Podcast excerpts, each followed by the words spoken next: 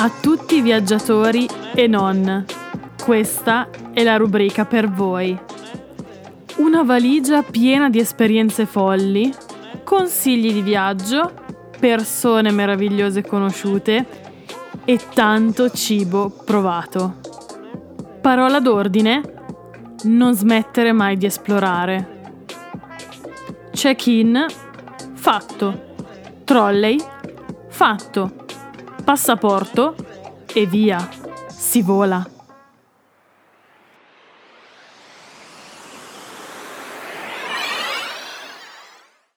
Ciao e bentornati in questo nuovo diario di viaggio. Ci troviamo a Corfù, Grecia, un'isola che mi ha letteralmente portato via il cuore. Ma andiamo con ordine. L'isola di Corfù è sicuramente una meta conosciuta da molti.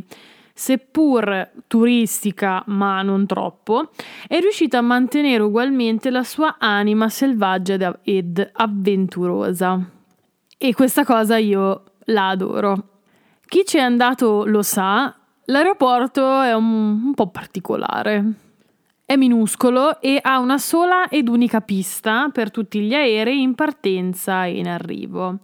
E tra l'altro la pista, eh, quando non è usata dagli aerei, diventa una strada normale attraversabile dalle macchine.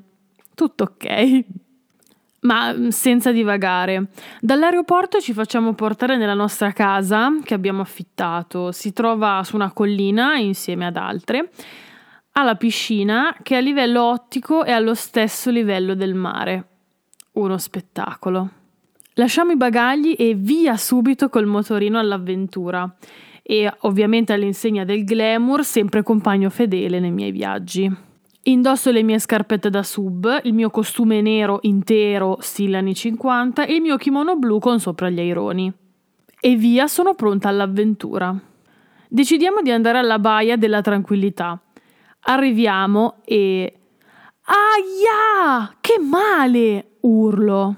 Vedi persone girarsi e uccelli scappare via dagli alberi per lo spavento. E niente, durante il tragitto una vespa ha deciso di entrare nel mio kimono e di pungermi proprio appena arrivati nella baia della tranquillità. Tempismo perfetto. Nel giro di qualche ora il mio braccio diventa letteralmente una forma di mortadella, ma eh, dato che non voglio rinunciare alla vacanza, sto zitta e soffro.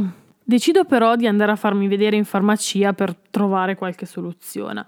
E visto il divario culturale, decido letteralmente di gettare il mio braccio mortadella sul bancone e di farlo guardare e toccheggiare dalla farmacista. Mi dà quattro creme e mi spiega in qualche modo come fare. Oddio, ma è scritto tutto in greco. Sto male. Usciti dalla farmacia e pieni di dubbi e perplessità, riprendiamo il motorino per lasciarci alle spalle la cosa e andiamo a vedere una spiaggia che avevamo trovato su internet. Arriviamo e... Ah, ma è una spiaggia nudista. Non lo sapevamo. Però è una spiaggia che, se non te la senti, puoi benissimo tenere i tuoi vestiti. Troviamo il nostro posticino, mettiamo giù i teli e comincio ad esporre le mie perplessità al mio ragazzo per quanto riguardava un po' la mia cura e il mio braccio mortadella.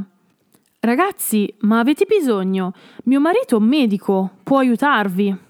E quindi eh, niente, mi sono fatta fare una ricetta medica da un medico senza costume su una spiaggia in Grecia.